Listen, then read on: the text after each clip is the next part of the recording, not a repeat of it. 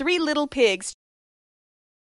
Mother Pig and her three children live in a small house on a hillside near a forest of candy trees. Mother Pig takes good care of the three little pigs every day. However, the little pigs don't want to do anything but play.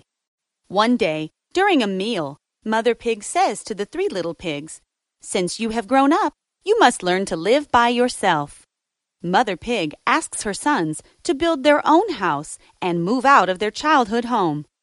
The three little pigs listen to their mother's instructions with heavy hearts. They don't want to move out, but they have to respect their mother's wishes. Little Black Pig, the eldest son, is the first one that finds a place to build a house. He carries lots of straw and piles it under an apple tree. After binding the straw together, he quickly puts up his straw house. Little Black Pig is so happy that he dances and stumps his feet because he finally has a house of his own. Next, Little White Pig, the second eldest son, builds his house. He chops down many trees in the forest to build his house. After working for a whole day, he finally builds a log cabin. Little White Pig looks at his own house with pride while wiping the sweat from his brow. Little Black Pig cannot help but acclaim after he sees the log cabin, Your house is so beautiful.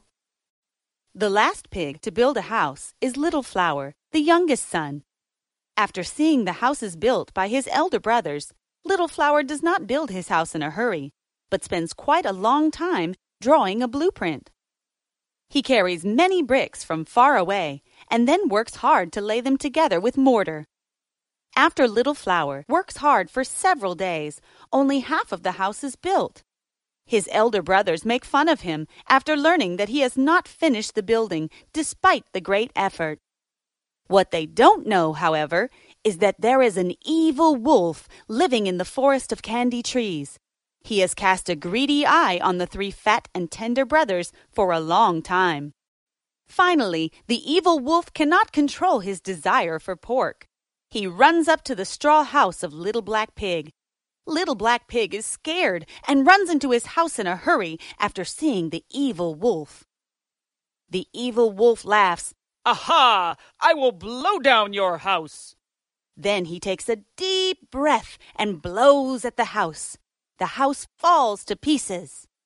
Little Black Pig runs away terrified into the forest. The evil wolf chases him confidently. I will catch you quickly. Little Black Pig runs to the door of Little White Pig's wooden house. He shouts as he's running, Open the door quickly! Help me!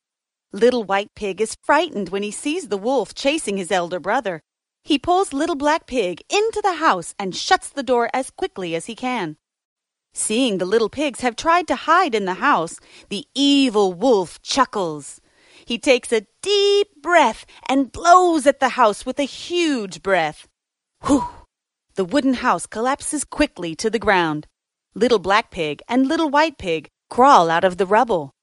They run away as fast as they can.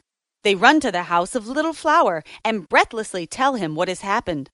Little Flower invites them in, closes the window, and consoles his elder brothers. Don't worry, it will be fine.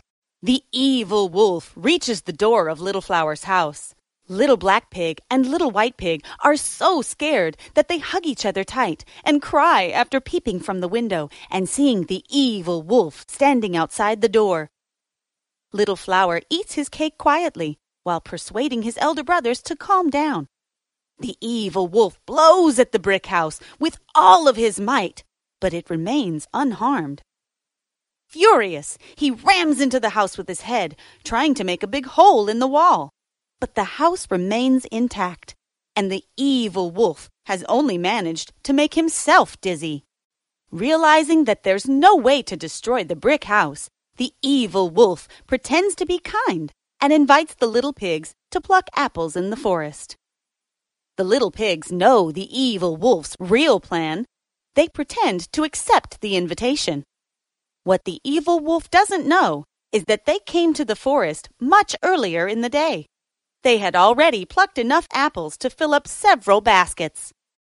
After a while, the evil wolf arrives in the forest. The little pigs quickly climb up the trees.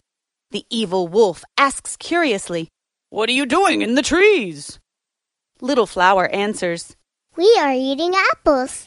The higher they grow, the sweeter they are. Looking at the big red apple Little Flower held in his hand, the evil wolf starts to drool. Would you please let me have a taste? asks the evil wolf, smacking his lips.